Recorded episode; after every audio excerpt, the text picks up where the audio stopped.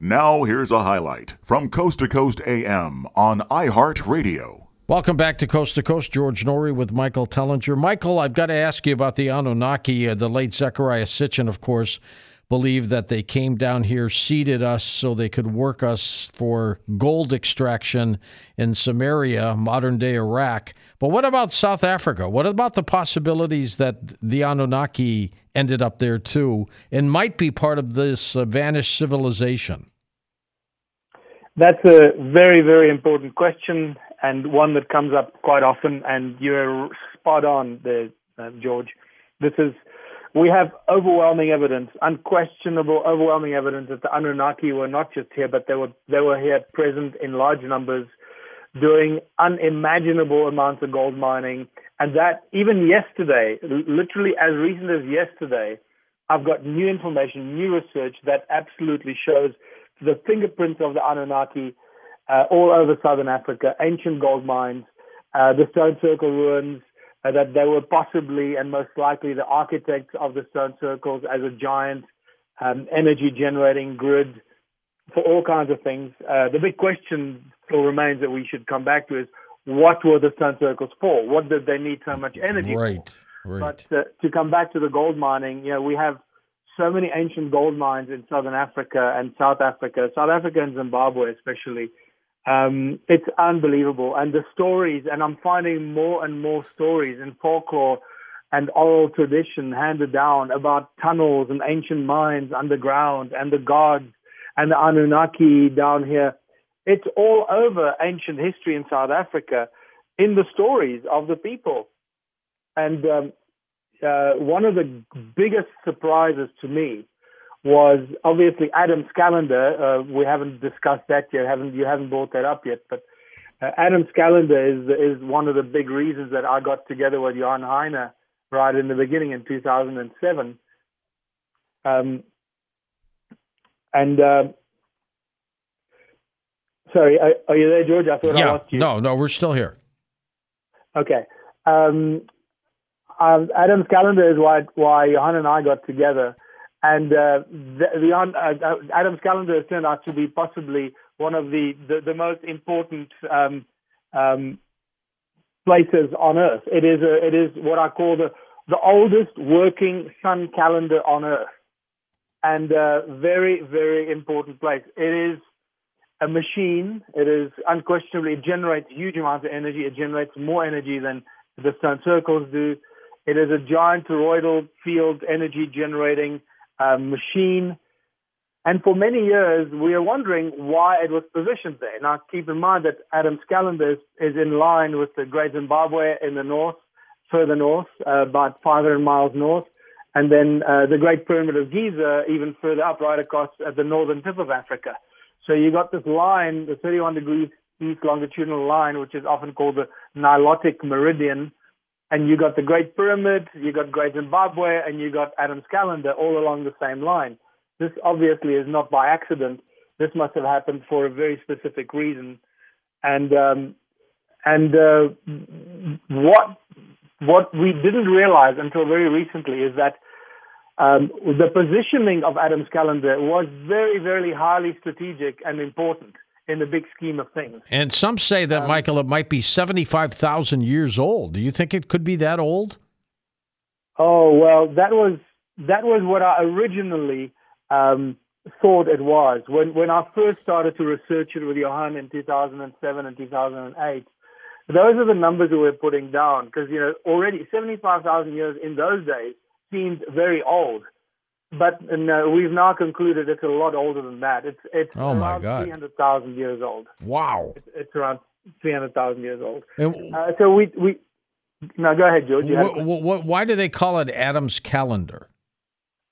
Well, that's just the name that I gave it. Um, you know, when I met Johan, Johan had discovered that site uh, by accident about four years before he met me, and he was once again he was trying to bring it to the attention of all the universities, all the archaeologists and historians, and they just they just weren't interested.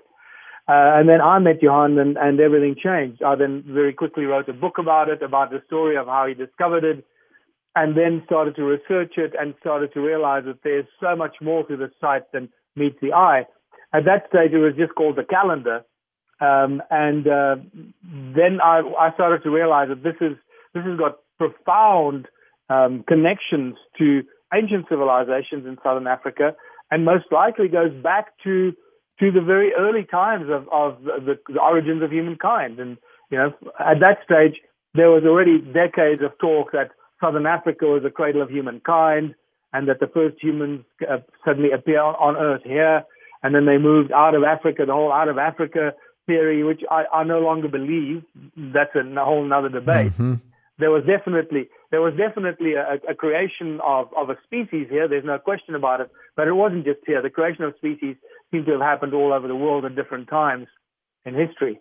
Um, but I called it Adam's Calendar. That was my name that I gave it, because okay. I realized it was most likely connected to to the origins of humankind. And Adam, you know, remains the The, the name we give the first humans. So that's why it's called Adam's. Well, can you imagine if it's really that old, what uh, this planet must have been like? I mean, they have miscalculated, the archaeologists on our planet have miscalculated uh, ancient sites uh, tremendously, haven't they? No, completely.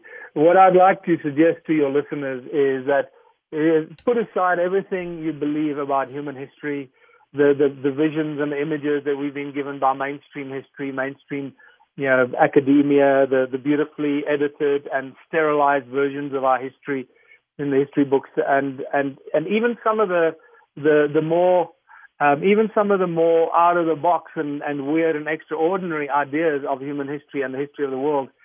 My my conclusion, after especially after discovering the things in two thousand eighteen that I'll, I think we'll talk about next, hopefully, uh, that the, the history of our world and the history of our species is so far removed from what we imagine it to be that it is probably a lot closer to the mythology that we've been taught, the mythology that we know about from ancient civilizations. All those stories are most likely a lot closer mm-hmm. to the real history of the world, the real events that took place, and the history of, of our species, the human race as well.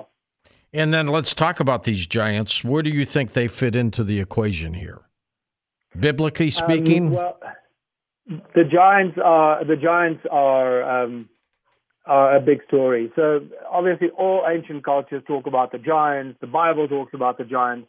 And once again, when we talk about giants, we need to specify that there's not just one giant. Like there's like twelve feet or thirty feet. There were a number of different size humanoids. And creatures as well, animals. We know about the dinosaurs, right? So some of the dinosaurs are really huge, very large. I think there were creatures that were even much larger than the dinosaurs that we can't even imagine. The dragons, the flying dragons, yeah, they, these are all real. You know, stop believing that this is some theoretical fantasy. These are all real things, real historical events, and this is why people spoke about it. This is why they spoke about it. They even wrote about it in some of the some of the ancient texts, but the oral tradition, handed down oral tradition for thousands of years, is probably much closer to the truth, well, not probably, is much closer to the truth than any of, of the modern history books, as I mentioned. But um, the giants, what, what we have here, and especially in my museum, I have evidence of giants that range from, and when I say evidence, I'm talking about petrified, fossilized body parts. Right, and this is a big discovery that I made in January twenty eighteen when I realized that many of the stones that I've been collecting for my museum, the Stone Circle Museum, uh, please go into my website and check out the Stone Circle Museum. It will blow your mind. So um, what what I realized is that we have different body parts of different creatures and also humanoids that range from about you know, twelve feet to fifteen feet to thirty feet. Uh, I'm just converting to meters. Let me say it in meters because, um, uh, you know, ten meters, um, forty meters, eighty meters, one hundred fifty meters, three hundred meters. And uh, that's probably as big as we go, that, that we have evidence, uh, fossilized body parts that are either in the museum or lying on the mountaintops and scattered around us among the Stone Circle ruins and in various sites and near the giant footprint. You know, the giant footprint in South Africa that you, people will see on my website, uh, that's a, that's one of the best examples of giants in human history. And and how that footprint was made is a fantastic story. I've told that story many times. uh, how you can leave a footprint in what is today granite. Because, like you said, George, what we think we know about our human history, what we think we know about geology, is so far removed from the truth that it boggles the mind. The geological formations around us are not necessarily formed the way that geologists or geology tells us. Everything is connected to electromagnetic fields and electricity and magnetism. And this is what I had to learn and study, and I guess I'm a bit of an expert in this now, the process of fossilization and petrification and metamorphosis, going from a piece of meat and a leg of a creature or a heart of a creature, and how that can turn to stone literally in the blink of an eye, what's, what's often referred to as instant fossilization or instant petrification. And this is a, this is one of the greatest discoveries uh, in the last five years, is realizing that how how petrification can happen literally in the blink of an eye. Interesting. Now, did you say three hundred meters tall?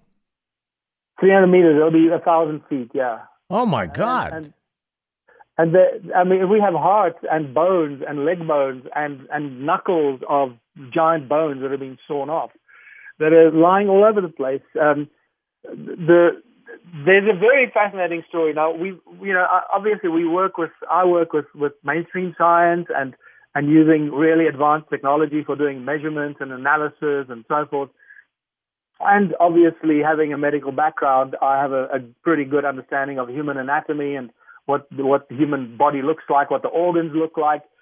So what they would look like inside your body or outside the body. So my medical background plays an important role in some of these discoveries. And and what I find fascinating is when, when people from the medical profession come and visit me and they come to the Stone Circle Museum and they see these displays, the medical people are the first ones that always freak out because they can immediately see that this is a heart. That is a split heart. You can see the septum, the ventricles, oh. the heart muscles, you know, the, the, the, the coronal arteries and so forth, and the aorta coming out. So the medical profession people recognize it immediately. They see that it's a rib. They can see that this is a finger or a tooth and so forth. And it's just the people that don't have that background that that that are often more skeptical. And and this is the bridge that we still need to cross somehow. And, well, we're crossing it quite quickly. Where does the great flood of Noah fit into all of this, Michael? Uh, it fits into smack bang right into the middle of it, because if it wasn't for a giant movement of water and a giant deposit of mud and the movement of mud because of a movement of water, this petrification and this fossilization would not have happened.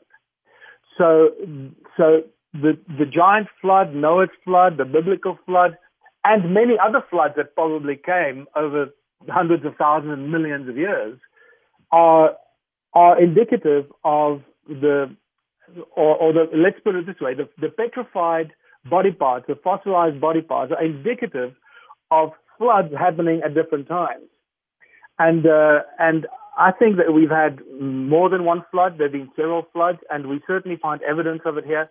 Many years ago already, you know, I found sea sand. We find sea sand everywhere here, sea sand and and also sand, the remains of gold mining activity. So there, there, there's a two differences here. So you find gold mining sand, the remains of what we call mine dumps in South Africa. The whole city of Johannesburg is pretty much built on the remains of the yellow sand that remains after gold mine, the processing is done. They just dump the sand in piles and piles of this yellow sand. And so you see that all over the place. And very quickly, that's what you see all, all below Adam's Calendar. That in, in giant Barberton crater, which has been thought to be a crater, is not a crater. It's it's not neither a crater nor a, nor a, a volcano. It's actually an ancient giant gold mine that is filled with this leftover yellow sand from, from gold mining. And this is why Adam's Calendar was placed right on the edge of it, so they could then beam up the gold to wherever the hell they were beaming it up, because Adam's Calendar is a giant machine, a portal, a teleportation device or something. I jumped tracks there a little bit, but just this is why this is also important, and it's all, all connected. So sometimes, uh, some time ago, we found fossilized fish and sea sand in the stone circles on top of mountains. So we know that, that sand and water has, has moved across here. But it's only with the discovery of the fossils that are often referred to as mud fossils, that it became evident that this this movement of mud from something like the flood must have covered all these mountains at some stage. And then all these body parts of these creatures, whether it was the giants, whether it was, you know, humanoids and, and reptilians and whatever, this is what are we finding now, because that mud trapped all those bones and body parts and and so forth in in the mud. And then all it needs is electricity, and that comes in the form of lightning. You know, one lightning strike just puts so much electricity into the ground, it just turns all that stuff into stone that's trapped in the mud. Listen to more Coast to Coast A M every weeknight at one a.m. Eastern, and go to coast to coast a m dot com for more.